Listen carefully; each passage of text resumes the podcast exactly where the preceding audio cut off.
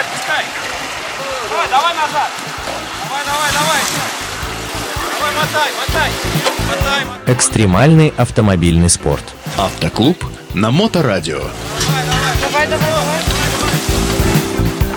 Здравствуйте, друзья! На волнах моторадио передачи для любителей полноприводной жизни вне дорог «Оффроуд для всех», а в студии ее автор и ведущий Роман Герасимов. Ну, для начала с Новым годом. Все-таки 3 января уже, и теоретически эту передачу может услышать пара-тройка самых стойких людей, что уже приятно. Волею судеб несколько лет назад я начал делать серию интервью под общим названием «Автоспорт в лицах». Это беседы с интересными людьми, яркими представителями внедорожного автоспорта. А так как большую часть своей карьеры в автоспорте я провел все-таки в кресле штурмана, ну то и перекос у меня будет немножко в сторону этой профессии, уж извините.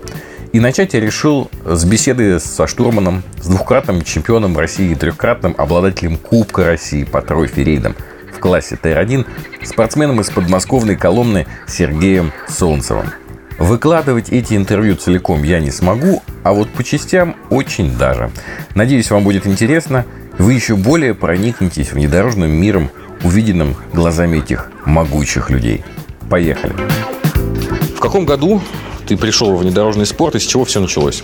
Ну, началось с того, что я купил себе Ниву. Была семерка до этого, купил Ниву, прокатился после семерки на Ниве просто по полю и офигел, как бы о проходимости Нивы после классического автомобиля. Ну и затянуло.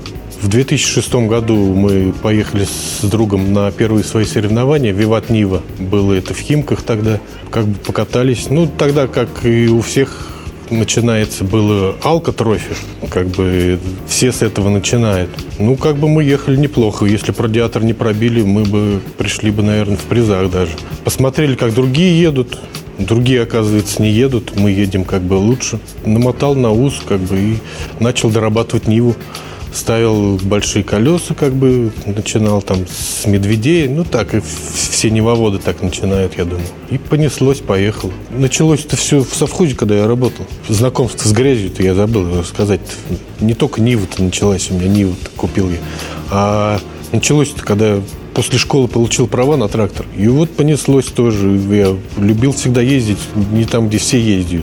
Все едут, например, все наш возили там зимой, едут по краю поля, там вокруг оврага. А я смотрю, там плотинка такая, какая-то там на гужевых повозках, что ли, ездили, там крестьяне еще.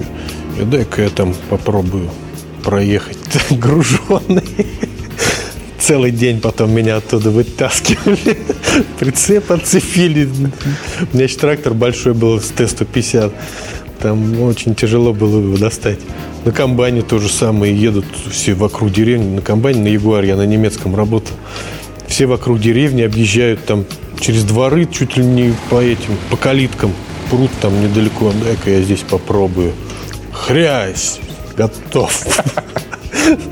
Назад еле вытащили. Никаких тебе лебедок? Ничего, Ничего. я на всем, как бы, и на комбайнах, и на тракторах, потом на Ниве. И вот понеслось. Не отпускает. Да, да, до сих пор не отпустит никак.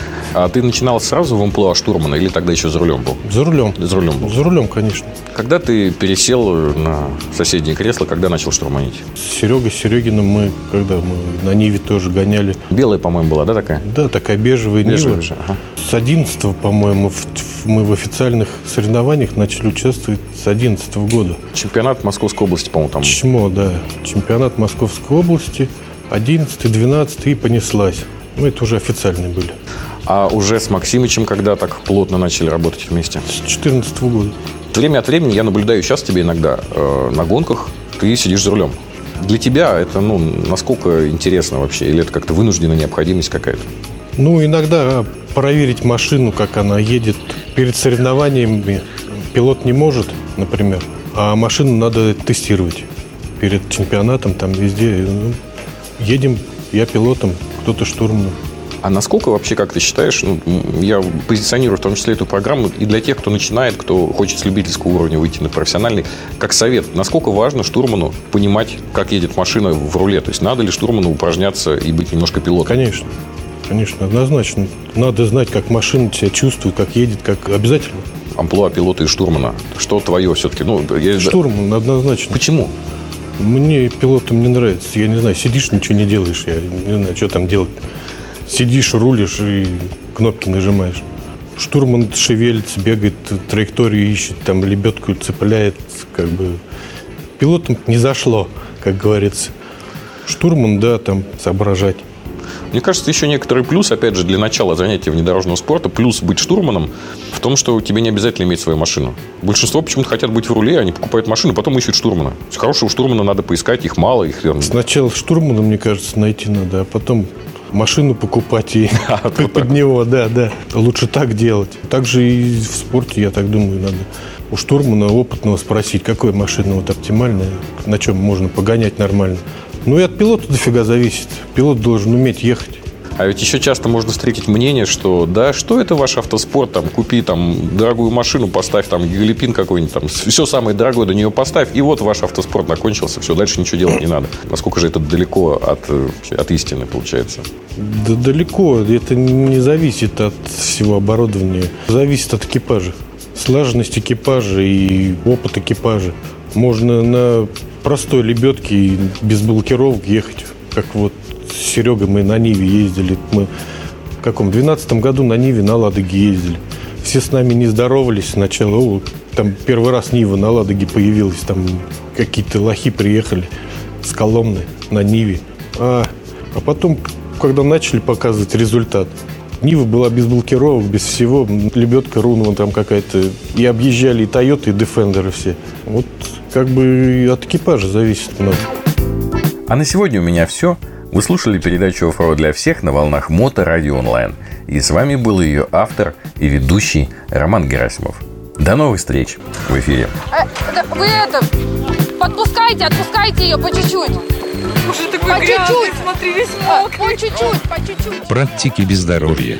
Автоклуб на Моторадио.